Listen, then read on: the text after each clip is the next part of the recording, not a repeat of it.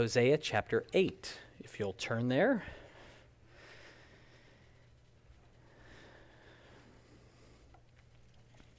I'm really enjoying Hosea. It's been a great study. It's an example of how God is willing to repeat himself again and again to people that are not interested in listening to him. And uh, repetition is God's grace to us, that he repeats himself. We, we don't like repeating ourselves, and, but God is, he is gentle and he is compassionate and he's patient and he's willing to repeat himself even when we run from him. So praise the Lord for that. Let's pray. Thank you, Lord, for your word, that it's true that you are our good shepherd, and you have many things to say, and you've given us the Holy Spirit who helps us to understand them. Thank you, Lord, for your truth. Thank you for your wisdom. And we pray that as we study your scriptures today, you would speak to each one of our hearts, that we would be still before you. We would hear your word and walk in obedience to it. In Jesus' name, amen. There is so much corrective prophecy in the minor and major prophets and say, well, why is there so much corrective prophecy? There's predictive, it's speaking of something that's to come, but there's a lot of correction, uh, didactic prophecy. And the reason is, is because people weren't hearing it. They weren't listening. And so God repeated himself. He spoke again. And people grew weary of the message, and they hated the messengers. And we all love the comforting passages of Scripture, the, the silky, soft comforts that we have. But you know, you can't sew without, you can't sew with thread alone. You can't sew with the silk alone. It must have the sharp needle that pierces the fabric again and again so that that silk thread is drawn through and it closes that rent, that tear. So if we want to be made whole, if we want to be restored, there's, an, there's the sharp word that will pierce us, and when we yield and submit to it, to what God is saying, then that healing and restoration can begin. Otherwise, if we are re- re- like kind of dulling that needle and not allowing it to pierce us, then there's still a process that has to take place. We can get tired of things, can't we? We can get tired of even good things. Your favorite meal, you can just be over it at some point. And uh, think about the children of Israel. Instead of being glad that God brought them out of slavery in Egypt, you would think they were slaves in Egypt for hundreds of years. God brought them out. They'd be happy forever. They'd be happy to do whatever God said from then on. But it wasn't days into the wilderness when they were complaining about, Where's the water? Have you brought us out here to die? And then God gave them food in the wilderness. And they grew so tired of manna. They were concocting all these new recipes to try to dress it up in different ways because they were just sick of it. But see, they needed that for 40 years to learn to trust God, to rely upon God. And so he fed them with manna. So day by day, they were trusting in his provision. They were looking to him to supply their needs. People grew weary of the message, and it seemed like on an endless loop repent, humble yourselves, seek the Lord and it was repeated because they weren't listening. Uh, there's, there's one incident of King Ahab with Micaiah, the son of Imlah, where Jehoshaphat says, Isn't there like a.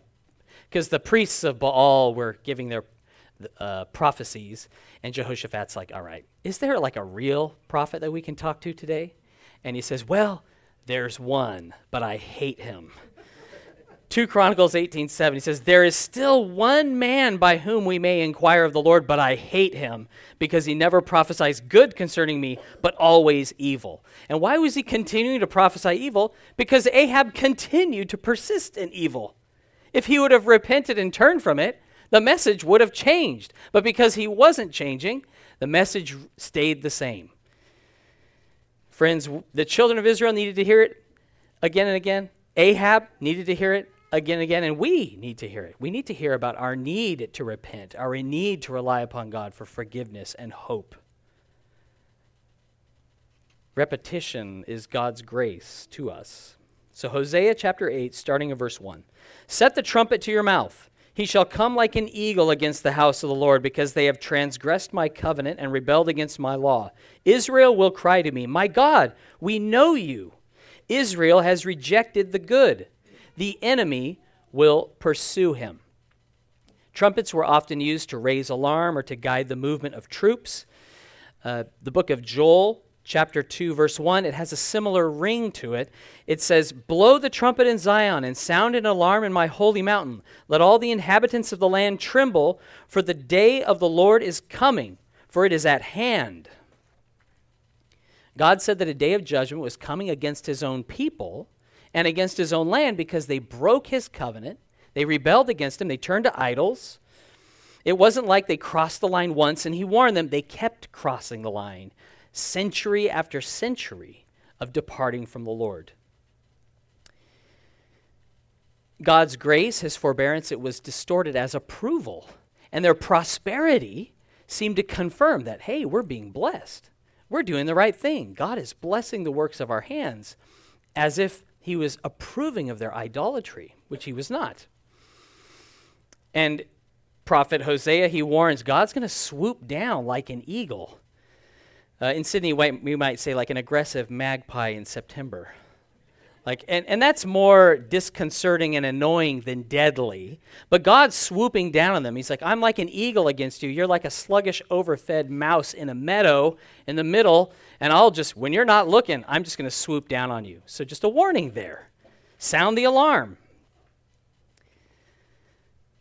And I believe the people of the northern kingdom would have been upset at the suggestion that they had departed from the Lord. Because what about all of our sacrifices? What about us keeping the feasts? What about our prayers and our offerings? What about the things that we don't do? What about the things that we do in obedience to the law? But see, the law was not given to show a person how righteous they are, it was to show that you were a sinner and needed forgiveness and salvation. The law was never given to prove your own goodness, it was the, exact opposite. It showed that we have broken the law, and the only way we can have fellowship with God is through uh, the shedding of blood. Without the shedding of blood, there's no repentance, no remission of sins.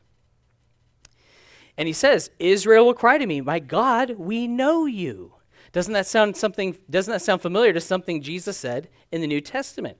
During the Sermon on the Mount in Matthew 7, 21 through 23, Jesus said, Not everyone who says to me, Lord, Lord, shall enter the kingdom of heaven, but he who does the will of my Father in heaven.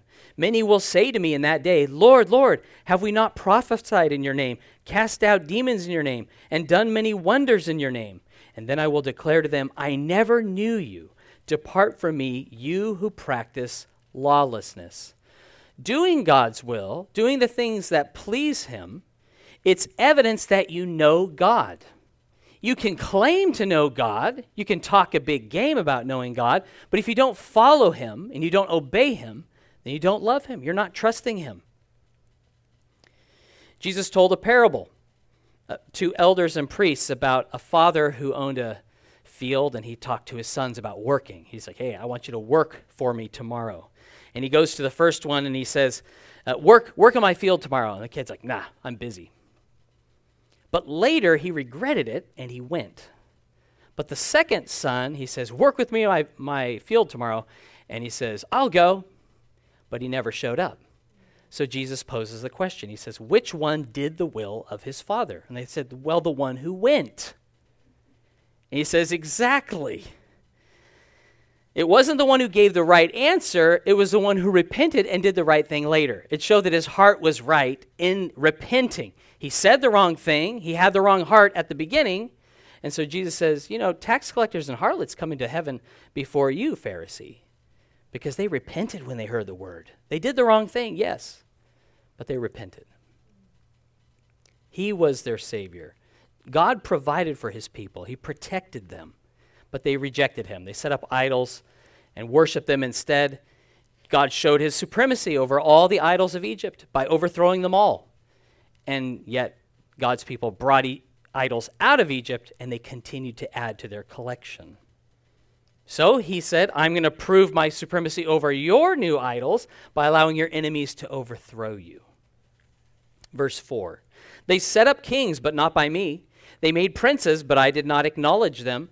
From their silver and gold they made idols for themselves, that they might be cut off. Your calf is rejected, O Samaria. My anger is aroused against them. How long until they attain to innocence? For from Israel is even this a workman made it, and it is not God, but the calf of Samaria shall be broken to pieces. Children of Israel to have no other gods because God was their sovereign when Samuel was a prophet and judge over Israel, the people came to him and said, You know, your sons, they're not like you. They don't walk in your ways. We want to have a king over us like all the other nations. We want a king to lead us and to go before us. God had made Israel unique among all the nations because he would be their God. He would fight their battles. But they had this leaning towards following after the nations around them, following their examples. And I think this tendency to mark others is even in Australian politics. We hear things like, um, we're on the wrong side of history, or we need to catch up with the rest of the world, or these kind of comments where we're looking out there and we're seeing legislation that's in other countries, and we say, well, we should follow suit. We don't want to be the only ones who, who aren't getting with the program type thing. And I think that was happening in, in uh, Israel it's decent national policy for Australia to observe political reforms of other nations. Don't get me wrong. But Israel was a unique case. They had made a covenant with God, and they were to follow him. They weren't to be looking around to see how, how the Egyptians set up their government or the, uh, the gods that the Philistines worshiped. That wasn't to govern their decisions at all. It was God and his word that he had given them, that they agreed to. After the division between the northern and southern kingdoms, Jeroboam, the king of the north, he was concerned that because the temple was located in, Jeru- in the land of Judah, that the people would become allied with Judah again. And so he set up two calves in the northern kingdom, and he said, It's too hard for you to go all the way down to Jerusalem. So worship God at these shrines that I've set up. It's convenient. It, this, and so he worshiped there, and the people followed suit. Having been made prosperous by God, they used their gold, their silver to make these idols that they worshiped and gave themselves to. And God said, I reject this pseudo worship. It's not an obedience to me. And his anger was justly aroused against them. And he says, I'm going to see your idols broken to pieces. And people might say, well, it's a thought that counts, right? God knows my heart. And that was exactly the problem. God knew their hearts, and He saw their wickedness, that they had rebelled against Him, that they were offering these sacrifices under the pretense of worshiping Him, but they were only getting glory for themselves. They weren't glorifying God, because if they were glorifying God, they would have been obeying Him and doing the things that pleased Him. So He says, I reject your calf, even as I rejected Saul from reigning over Israel. Um, and that, that was what came to mind as I was like, well, yeah, he rejected that calf.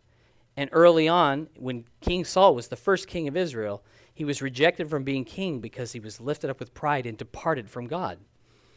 Idolatry, it raises nothings to the level of God, and it brings God down to the level of a relic or some ob- object that you carry around. Remember when Jonathan and his armor bearer, led by God, attacked that Philistine garrison in 1 Samuel? Well, Saul at that time, he was hanging out under a pomegranate tree with his 600 men, you know, his entourage. And he, uh, when Jonathan and his armor bearer started defeating the Philistines in their garrison, it says there was an earthquake, there was this confusion, and Saul's watchmen are like, "What is going on over there?" Like every this crowd of people is now running about, and it's the earth is shaking. What is going on? Something's happening. Go, something's going down over there. And uh, if you could turn your Bibles to 1 Samuel 14, verse 18, we see this is this is quite early in Saul's reign, but you begin to see this departure from the Lord and reliance upon God. That whether a king or a servant, you know, servants of the Most High God, we need to fear him and obey him. 1 Samuel 14, verse 18. Saul's under the pomegranate tree. Verse 14 And Saul said to Ahijah, Bring the ark of God here. For at that time the ark of God was with the children of Israel. Now it happened, while Saul talked to the priest, that the noise which was in the camp of the Philistines continued to increase. So Saul said to the priest, Withdraw your hand. Then Saul and all the people who were with him assembled, and they went to the battle, and indeed every man's sword was against his neighbor, and there was very great confusion. Why do you suppose the ark of God was with Saul? Should it have been with Saul at all? The ark of God was supposed to be in the holy of holies in the tabernacle. For some reason it was it happened to be with Saul. And instead of Saul going to the holy place to inquire of the Lord where the priests were, he said, "Bring that ark to me under this pomegranate tree. Nice shady spot."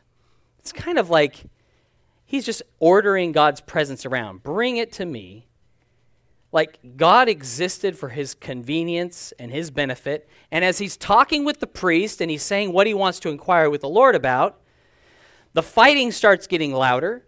And he says, Withdraw your hand, or in my words, never mind. Oh, never mind. I've got this.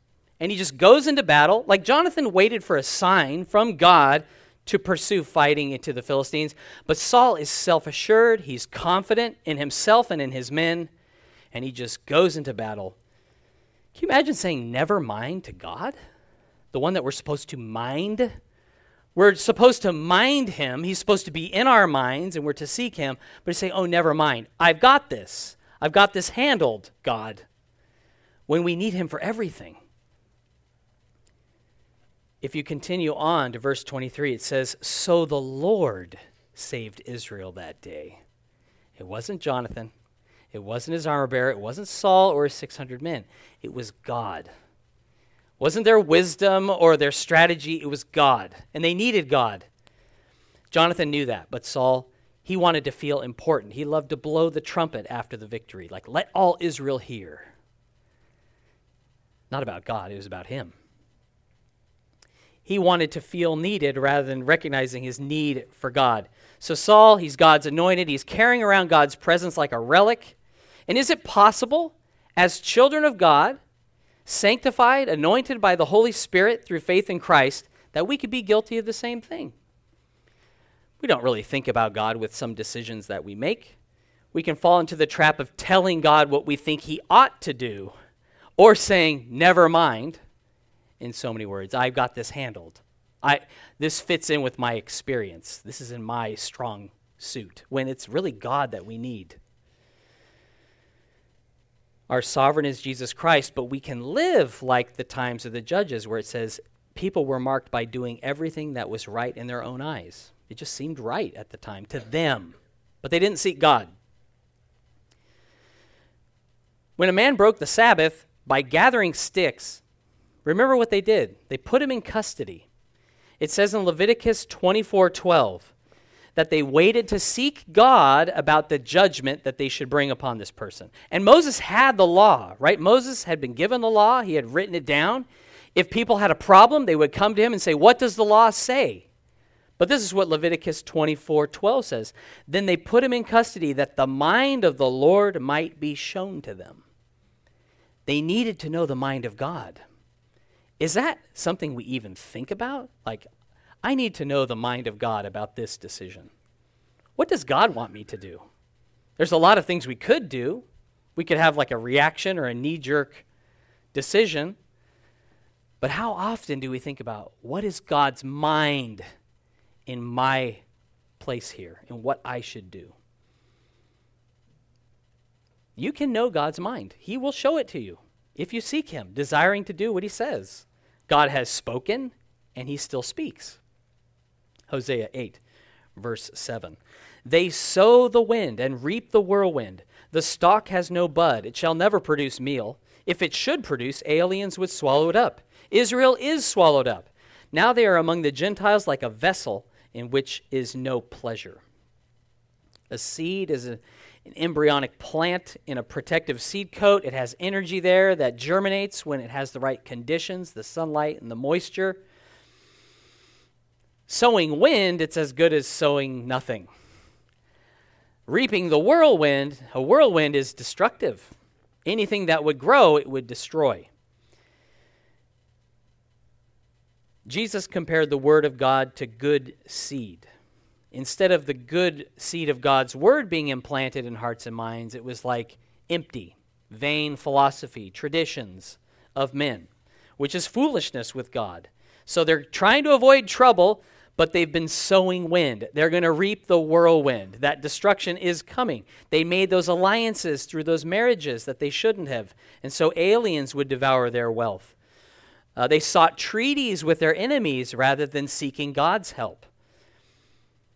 We spoke of this at length last week that they would be scattered and largely absorbed by the other nations. It says swallowed up. And when you swallow something, it doesn't look the same as it passes through your body, right? You, there's an apple, and you eat the apple, and then the apple is gone. It's been absorbed into the body. And that is what his people would resemble. Just swallowed up. They had um, the concessions and compromises they made, it stripped them of their identity as God's people. In a sense, they were going to be eliminated, they would be absorbed. And as salt has a distinct flavor, so God's people, they are to be like him, they are to do his will. And he says, I'm going to compare you to an old pot with which no one has pleasure, a pot that nobody wants to own. You know, it's going to be in the reject shop and it's going to be there until the place shuts down. No one's going to want you. And God loved his people immensely. He had chosen them. And he said and if they'd have loved him, they would have kept his commands. Now, if you want to uh, turn in your Bibles to Jeremiah 35, so back a few books. In Jeremiah's day, so this is a bit future, God set forth the sons of Rechab as a worthy example. Jeremiah chapter 35. God told, I loved the things that he would tell the prophets to do. He would tell them to do odd things, like, okay, take this girdle and uh, wear it, or go bury it somewhere and go dig it up later, and this is a sign. Like, there are all these great, uh, Ezekiel, he has like constantly, he's having to do things as a sign unto the people. But God says to Jeremiah, He says, I want you to invite the sons of Jonadab, the son of Rechab, into the temple. Bring them into one of the rooms, put all these bowls and gla- goblets of wine in front of them, and invite them to drink wine. And this is so they respond, they show up. Jeremiah 35, verse 6 they said, We will drink no wine, for Jonadab the son of Rechab our father commanded us, saying, You shall drink no wine, nor you, nor your sons forever. You shall not build a house, sow seed, plant a vineyard, nor have any of these. But all your days you shall dwell in tents, that you may live many days in the land where you are sojourners. Rechab, the son of Jonadab, gave, excuse me, he gave his son Jonadab a command. He says, This is something that you're going to teach your children and is to mark your life. You're not to drink wine, you're not to plant seed, you're not to own a vineyard, you're not to build a house. And two generations later, can you imagine that? Like your parent saying to you, Well, my dad told me that we're not to do this, we're not to do that, and we're supposed to do this. Live in tents only. And it was observed two generations later, not just the kids, but their wives and their children. And they're like, no, we don't drink because my grandpa said not to. It's pretty wild, right? Like, I don't even know one thing that my grandpa would say, don't do or do. And I'm like, I have to do it because he told me. I just don't have that kind of relationship, you know? But he's like, their grandpa is dead, yet they're obeying him. I am sending you prophets and I'm speaking to you every day, and you're not listening to me. So it's not about being a teetotaler or not having a house or that that's not the point. The point is they were given these commands that went way beyond what the law required and they did them. But God's people who had been given the law weren't listening to God. He says, because of that, check this out. Jeremiah 35, verse 18. And Jeremiah said to the house of the Rechabites, Thus says the Lord of hosts, the God of Israel, because you have obeyed the commandment of Jonadab your father, and kept all his precepts, and done according to all that he commanded you. Therefore, thus says the Lord of hosts, the God of Israel Jonadab the son of Rechab shall not lack a man to stand before me forever. It's like, wow, to have God say that about you. You will not lack someone because you obeyed your father. You obeyed your dad. So, this is an illustration of doing something unto the least. God takes it personal. He says, If you do that unto the least of these, my brethren, you have done it unto me. You obeyed grandpa. You obeyed your dad. You will not lack someone to stand before me forever. It's just awesome that God can make that promise, that He cares, that He notices, and then that He makes good on it. The, the Israelites were not making good on their word to God, but God was always making good on his word to them. And even when it came to judgment, he says, This is going to be happening because you've departed from me. Take heed and listen. And this should really catch the attention of those whose parents have given them a charge, right? Pretty amazing that God notices where, like, everybody else has a house. Other people have vineyards. We can't even plant seed in this family. Like, what kind of family is this? Well, it's a family that God looked at and He says, This is special.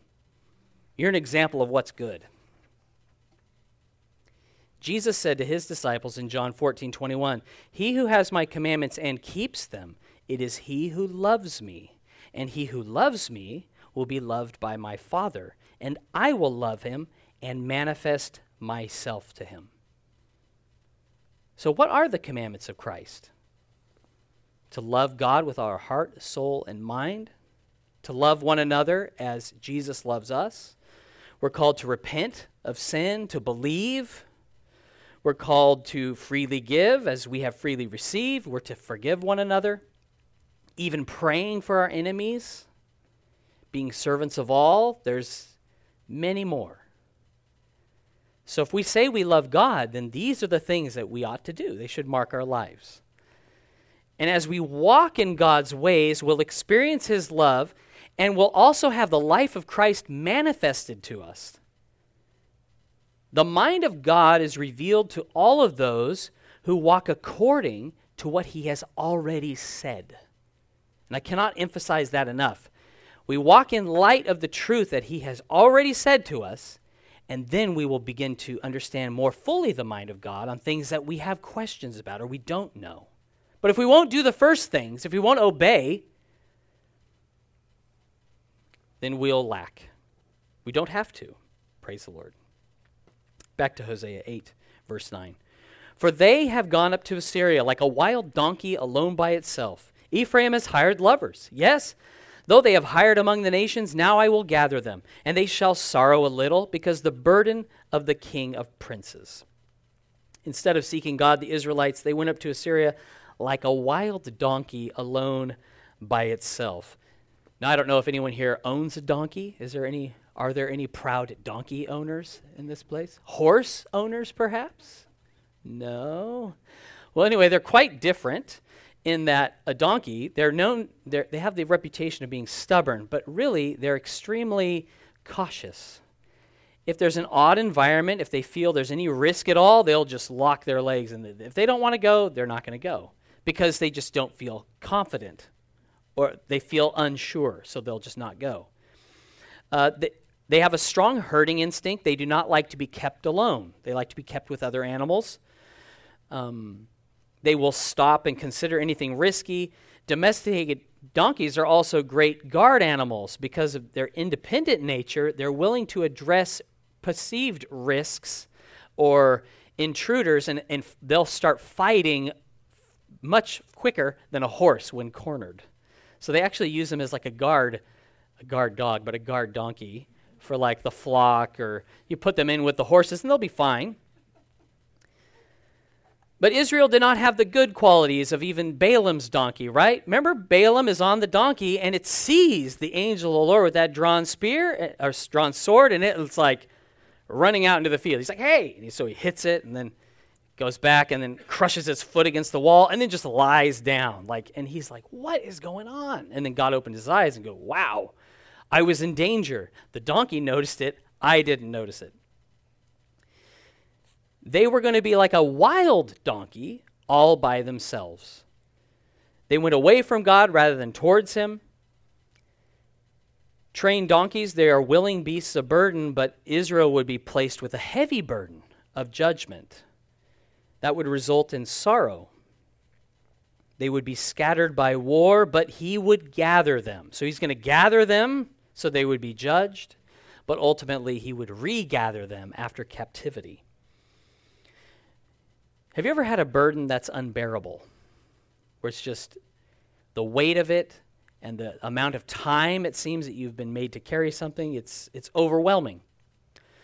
But those burdens are easily borne by God, who the scriptures say He is the lifter of our heads. Like He lifts us up. He is the bearer of the burdens. When we rebel from God, it's like we're left alone. Uh, when we depart from seeking help from God, that burden will overwhelm us. And in times of trouble, we will be like King Saul, who was very alone toward the end of his reign when the Philistines gathered against him. He sees this army, and it says he was filled with fear at the sight of them. And we see him changing throughout his reign, where he starts humble, but he became proud. And even in the naming of his sons, you know, like, you guys ever skip a genealogy? I confess I have skipped a genealogy before, you know, reading through and just going, okay, three chapters of names that are hard to pronounce. Well, I did write, I did uh, I do usually read through them, and on one occasion I came across one that really struck me, and it was in 1 Chronicles 8:33. The name of Saul's first son is Jonathan, which means gift of God. His youngest son was called Eshbaal, or man of Baal. So he named his younger son after that deity, that Canaanite deity of the land.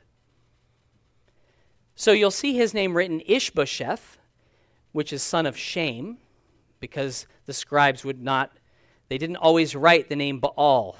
So they would just write Ishbosheth, like Bosheth instead of Baal. Interesting. So you see, even in naming his kids, that there was like starting with gift of God, ends with son or man of Baal.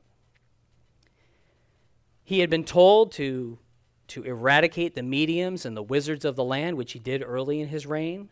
But towards the end of his reign, after departing from God, it says he sought God, but God did not answer him in dreams and visions through prophets or Urim. So, with inquiring with the priests. And so, what did Saul do? He says, Find me a medium that I may inquire of her.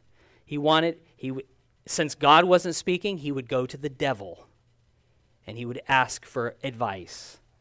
And that's exactly what God's people were doing. They were worshiping these idols. They had departed from seeking God. And because God wasn't coming through in their time frame without repentance, then they went and made these deals. It's like God was silent. Uh, he, he wasn't just going to bail them out. Saul just wanted to be bailed out of his trouble. He didn't want to repent, he didn't want to seek God. I think it's way easier to see Saul's departure and Israel's departure from God than our own departure from God because it's very subtle. We don't notice it. Why God's word is so invaluable to us is because it's rock solid. It remains that plumb, that plumb bob, or that uh, level, that spirit level that is always true. Now, our spirit levels that we buy, they need to be recalibrated after a time. They're only going to be good for so long. Uh, but God's word, it always is true. We can always count on it. The world is full of deceptions, distortions, darkness, but God's word is light and it's straight. It creates that straight path for our feet. Um, and our eyes deceive us. We need guidance from the Lord. And when we realize that Jesus is the one we need to look to in our struggle, that our minds are renewed through the washing in the water of His Word, we realize that we're not alone, we are not forsaken, we are no longer slaves to fear or to pride or to lust, but we have been loved, redeemed, forgiven, and greatly helped as we follow Jesus. Back to Hosea 8, verse 11. Because Ephraim has made many altars for sin, they have become for him altars for sinning. I have written for him the great things of my law, but they were considered a strange thing. For the sacrifices of my offerings they sacrifice flesh and eat it, but the Lord does not accept them. Now he will remember their iniquity and punish their sins. They shall return to Egypt. For Israel has forgotten his Maker and built temples. Judah also has multiplied fortified cities, but I will send fire upon his cities, and it shall devour his palaces. Ephraim had embraced religion and ritual in hypocrisy, claiming to worship God but not following his ways. And it's like the more they sacrificed, the greater was their sin. The law of Moses, it can have a bit of a bad rap today. People just go, oh no, we're not under law. So it's like kind of old and outdated. It's kind of like the old shoes you use only for mowing the lawn. They're really not good. They just kind of, you would not wear them out because you're a little embarrassed about them. So that, I think that's kind of, it's a terrible example, but that's how low we can have a view of the law of God. But God says, My law contains great things. There are great things contained in my law, and it's all great, really. Statutes that God wrote to his people were considered by his people a strange thing or a foreign thing. The practice of the law was foreign to their daily routine. Th- their life wasn't filtered through how has God said I should live. So he said, he called them out on that that I've written you great things in my law, but it's considered by you a strange thing, a foreign thing. God didn't write to the Jews in code, He wrote in their own language. They didn't need, and He gave them priests and prophets to help them apply the word, but He gave them to them in a frame that they could understand, that they could write down and they could keep with them. Every king that was made uh, ordained he was to actually handwrite a copy of the law for himself to refer to in how he should govern the kingdom. But it was considered a foreign thing, so they were just doing whatever.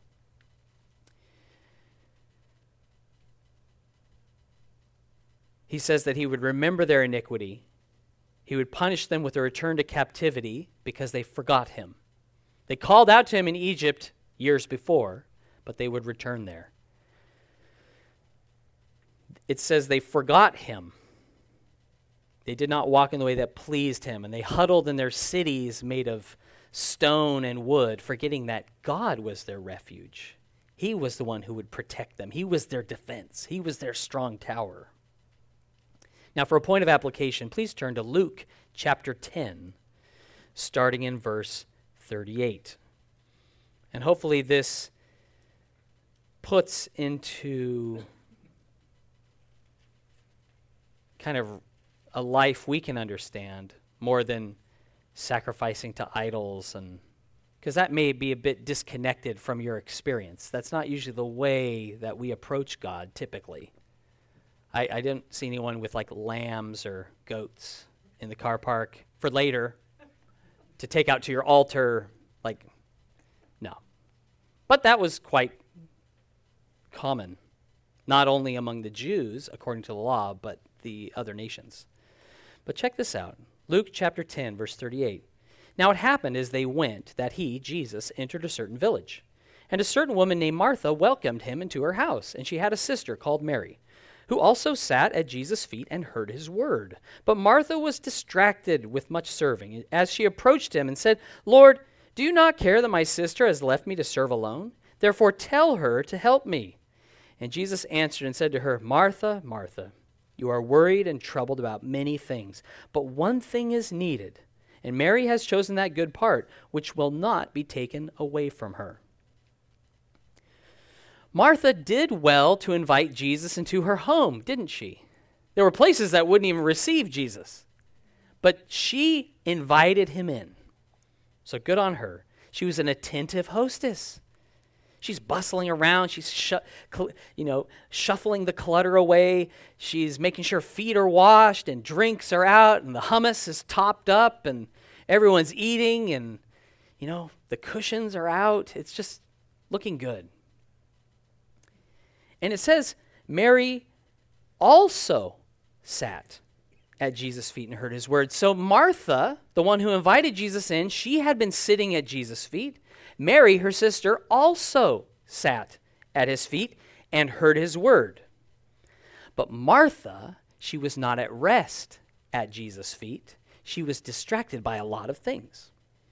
And she's flitting about thinking about, oh, you know, all those cushions, they look kind of old. I need to fix. I need to write this down. And, oh, what are we going to do for dessert? Okay. And so she's just thinking, oh, what about Monday in school? And mm, there's a lot going through her head. Does that relate? Right? Jesus is speaking to Martha and Mary, but Martha is distracted. Mary's just arrested. She's just doing nothing. And Martha, part of her distraction is that Mary's not doing anything. And she's refilling the hummus and wondering, why isn't Mary helping? She is like totally tuning out to what needs to be done in this house. Jesus, tell her to help me. Don't you care about me? Martha was a consummate host, but who was she rejecting? She was rejecting the good. If Martha had known the Lord Jesus, she would have known that he cared very much for her, for her sister, and her brother Lazarus, who's not mentioned here. And then she asserts herself as Lord over Christ and says, Tell her to do this. And Jesus responds in a remarkable way. He's going, Oh, yeah, yeah, you look lazy, Mary. What's your problem? He, doesn't, he does not say, he's not making it funny. He just goes right to Mary, I mean, Martha now. He's like, Martha, Martha, you are worried and troubled about many things. Might Jesus say the same to you today? You are worried and troubled and distracted about many things. I mean, just during this message, you've probably been distracted by many things that you have to do, or you've checked your emails, or um, you know stuff you need to remember. Now, I'm not Jesus, so I can understand if I'm boring. but when Jesus is talking, what's our excuse, right? This is Jesus speaking, and He's giving us His word. He's letting us into His mind. He's telling us the truth that we need to hear. Jesus noticed Martha's efforts, but they were misguided because she had not chosen the good part to sit at Jesus' feet, to put aside distractions. And you have to be intentional to do that. Put, put aside the distractions and just hear Jesus speak, the Word of God being spoken. It's so easy in our lives to crowd out that simple act of devotion because, and I think this is what God has been talking to me about is my tendency to multitask and think that that's okay. Like, oh yeah, I'll listen to the sermon, but I'll do the solitaire at the same time. Or I'll do, it's kind of like if you're having a dinner, two people, and, and half the time people are on their phone. They're not really present with you. You don't like that. Do you suppose God likes that? Does he like that when we, we we say we're coming into his presence, but we're so distracted with so many things. He's not angry at us, but he just says, Hey, you're worried. You're distracted about a lot, about a lot of things. Mary, the one that you're down on, she's chosen the good part, and what she's been given will never be taken away from her. The worry, and, and Jesus is the one who takes our worries, right? He says, Cast your cares upon me because he cares for us. So, reading God's word with the desire to hear God, to know his mind, to do his will. Martha imagined she was serving Jesus, but Jesus was actually serving her. He came as the living bread that came down from heaven, that living manna, that if you eat of him, you will live forever. And he was giving her the truth. But she imagined she was serving him when he came to serve her. Israel had rejected the good, so God allowed enemies to pursue, and they said, Lord, we know you. But they had rejected the good. Mary, she chose that good part to sit at Jesus' feet and to hear his word. And those who choose the good part to receive Jesus by faith, because when he was addressed as good teacher, what must I do to inherit eternal life? He says, Why do you call me good? There is only one good, and that's God. So I'm either good and God, or I'm not good. Now, on the flip side of that, when we choose what's good, God will say, Well done, good and faithful servant, enter into the joy of the Lord. And I want to go to that Revelation passage in chapter 21, verse 3. What refreshment, comfort, and peace is ours through Christ who speaks to us through his word. Revelation chapter 21, verse 3. And this is the future that will not be taken away, part of which what Jesus spoke of, which would not be removed. This future we have with him forever.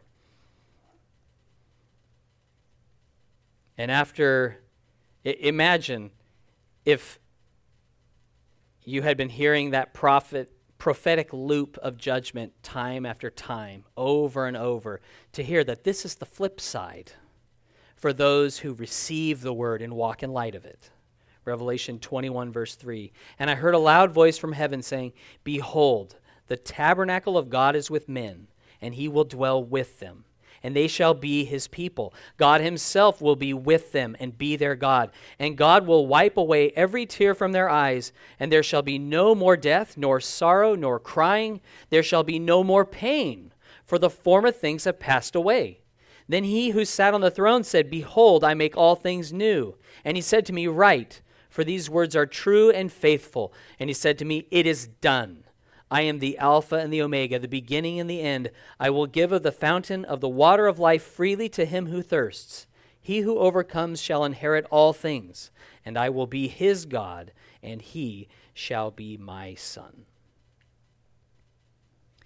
It is good that you have received Jesus Christ into your life, but are you choosing the good part? The part of sitting at his feet, putting aside the distractions, having time set where, like, Lord, you are all I seek. You are all I desire. My all my hope is in you.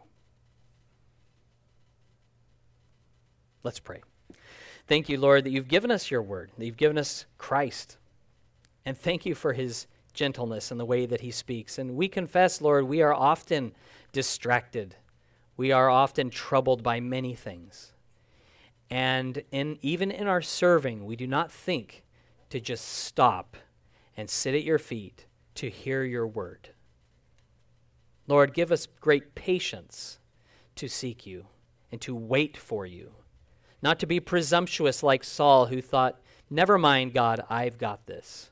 Help us to be like Jonathan, who sought you, like David, who inquired of the Lord, and, and how you directed him, how you protected him, how you defeated the giant Lord, the giants in our lives that distract us and that turn our eyes from trusting you, I pray that you would show us you are far greater and that our hope is not in our strength or in our wisdom or in our experience, but it's in you and you alone. We thank you, God, that you have given us uh, that bread, that living bread from heaven, that you have filled us with living water through faith in Jesus Christ Bring us to a place, Lord, where we confess our absolute need and dependence on you because you are our sovereign and our king, and we love you. In Jesus' name, amen.